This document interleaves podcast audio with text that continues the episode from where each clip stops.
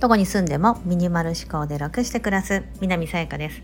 このチャンネルではアメリカに住むミニマリストライフアドバイザーが3人の子育てをしながら日々の中で得た学びや気づきをお伝えしています。今日はミニマリスト100日チャレンジ83日目。秋服は7着というテーマでお伝えしたいと思います、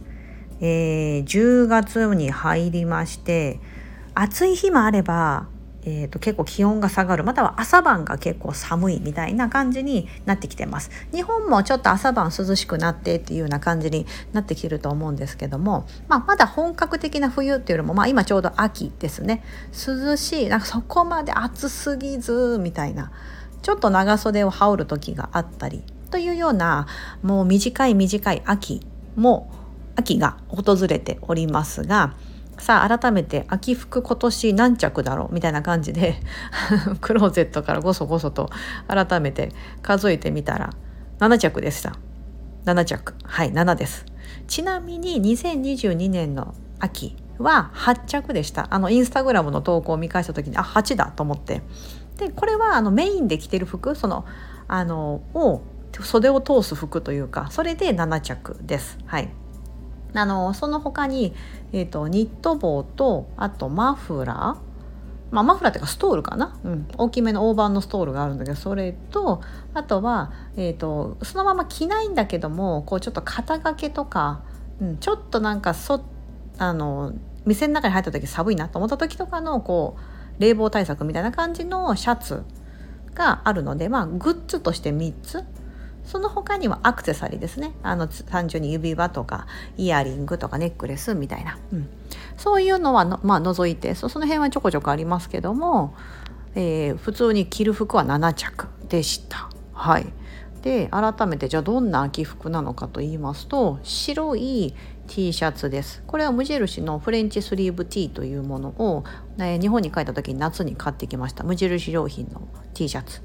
でトップスがもう1枚あってこれは黒のエアリズムオーバーサイズ T これユニクロのやつです。ユニセックスでラージサイズ。で結構大きめをゴボッと着てましてさっきの無印の分は女性用レディースサイズの L サイズかな、うん、を着てます。でえっ、ー、と中のこうインナー系はそれあもう一個もう一個もう一個もう一個あります。これは去年一昨年買ったんだっけな？ごめんなさい。記憶はちょっと定かじゃないんですけど去年か一昨年買ったんですけど去年かな？ザラで買ったなんかニコちゃんマークが背中に緑色のニコちゃんマークが背中についたボーダーティーがあるんですけど長袖の。それが1枚。だトップスが3枚なんですね。えっ、ー、と白と黒とボーダー。でボーダーだけ長袖っていう感じですけど。でそれにプラスして今度ボトムスがこれは去年から愛用してる、えー、ユニクロのドライスウェットパンツです。色がねカーキ？カーキの色合いみたいな感じでかなりね絶妙な色合いでなんかちょっとシックな感じでもいけるしカジュアルでもいけるし。まあ私の場合結構カジュアルになりがちですけどを履いてまして。でえっ、とボトムスはそれだけでもう一つはあのワンピースと言いますか何て言ったらいいかドレス、うん、それ1枚では着ないんですけどこれも無印の黒のあの肩が紐になってるですねこうワンピースドレスですねがあってこれ無印であのさっきの白のフレンチスリーブティーと一緒に日本で買ってきたやつです。これもウィメンズのラージサイズかな。ちょっと私としては大きめをがぼっと着てます。背が小さいんでね。そうだから L でだとちょっと丈も長めになるんですけどなんかそのかごぼっとした感じが好きなんでそういう風に着てます。で、えーと、あとはアウターですね。アウターとして、えーと、さっきのボトムスのドライユニクロのドライスウェットの今度上のスウェットパーカーですね、うん、それが一つあってそれセットアップみたいな感じなんですよ。うん、それをがありもう一つはジーンズ。ジーンズじゃない。ジージャン日本だとジージャンって言いますよね。あの上にこうパッと羽織るもの。これもユニクロです、うん、ユニクロが多いですよね。ユニクロが7割ぐらいあると思うんですけど、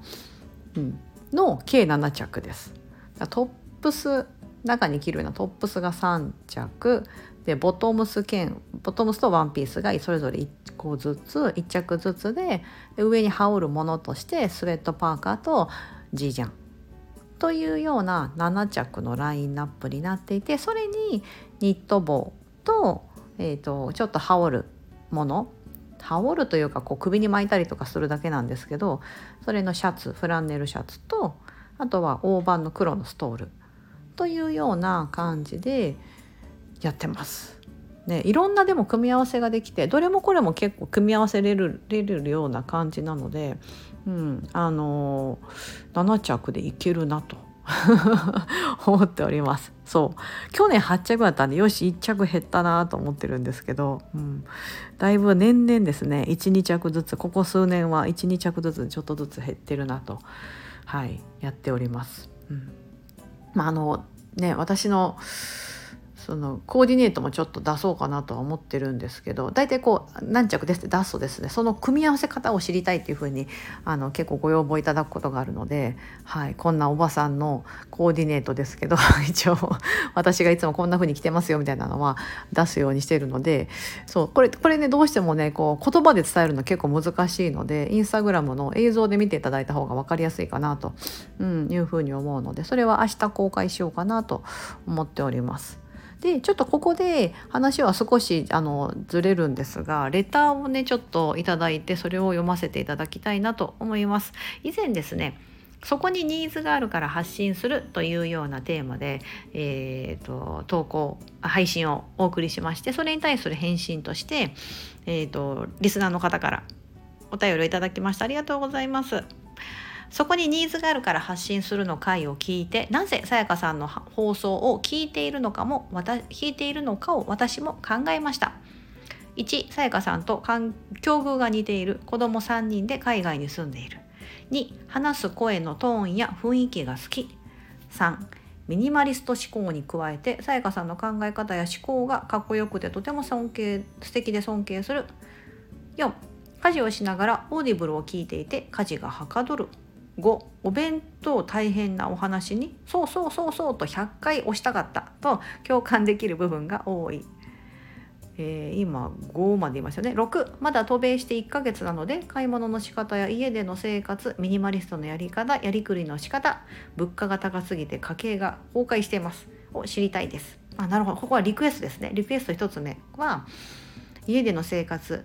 やりくりの仕方ですね。うん、で2つ目がアメリカ時間で告知ありのスタンド FM でライブして参加したいです。あこれはリクエストですね。ありがとうございます。すいません。私がいつも突然ライブするからですよね。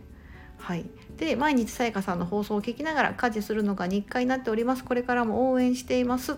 というふうにいただいてありがとうございます。はい。あの、何ですかね。こう、ニーズ、なんか、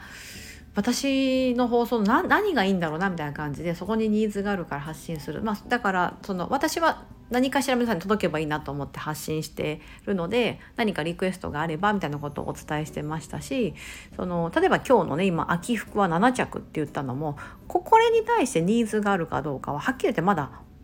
分かんないんですよね。配信する前っていうのはどうかな？反応どうかな？みたいな状態でいつも投稿するんですね。うん、でそれに対して大きな反響があったらあこれは需要があるんだと、うん、なんか皆さんこういうの興味があるんだな知りたいんだな。っていうところからあじゃああのこういうのだったらどうだろうとか、うん、ただその7着でもその細かいところを言ってみるとかコーディネートのところを言ってみるとかっていうふうにこう派生していくんですけども、うん、なんか反応が薄いものをなんか毎回毎回ですねこう出してたとしても皆さんからしたらつまらない。うん、くなってしまうのでそれだとねあの私もなんか配信してて辛いし 皆さんもつまんないじゃないですかねウィンウィンの関係にならないからなんかリクエストがあればみたいなことでちょっとあのそのそういうテーマでちょっと作ってみてたんですけど、まあ、それに対してあのレターを頂いてありがとうございます。これってねこういうのをこうポチポチっとこうメッセージね送るためにはその方の時間をなんか数分ないしいただいてることになるじゃないですか。もう私はそういうのは本当ありがたいなと思ってまして、うんね、だってそこの時間なんか違うことに使えたかもしれないじゃないですか。うん、それなのにわざわざうん、っていうことなので私は本当にこうありがたくあの思っておりますし本当ありがとうございます海外にお住まいになってアメリカに来て1ヶ月ということで夏ですよね。多分8月とかぐらいかな来られたのがだと思うので。はい。いや大変ですよね。ほんと高いんですよアメリカ。まあでもそれは今そのなんだろうな。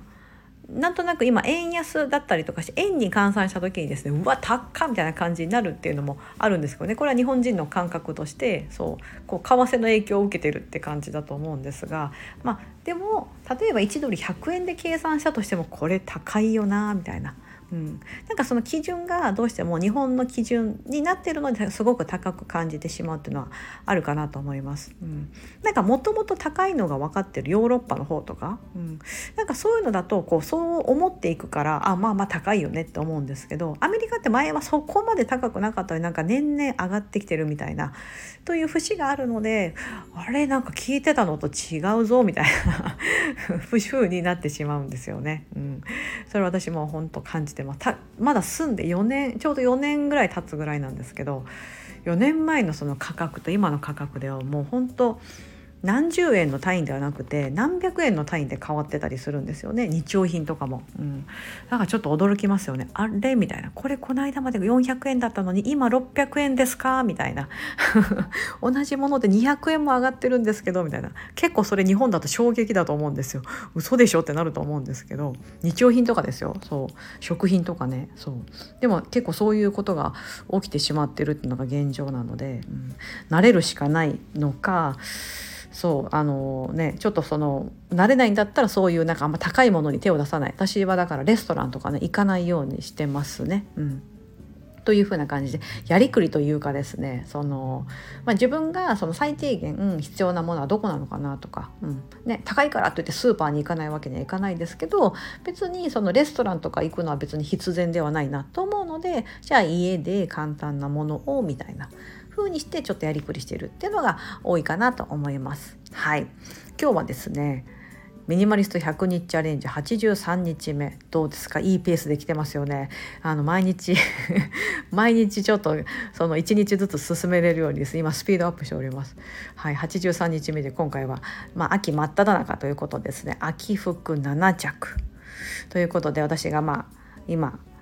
持ってるラインナップをですねお伝えしてみましたが皆さんは何着でしょうか？意外と数えるとあるんですよ。今の時期ですよ今の時期に着るものと考えてくださいね。うん、であの夏の時期しか着れないようなもの例えば今だったらノースリーブですよね。こうスリーブレスのタンクトップとかってうんこの秋秋だとどうですか？なかなか着ないですよね。まあ、それにね上羽織るものを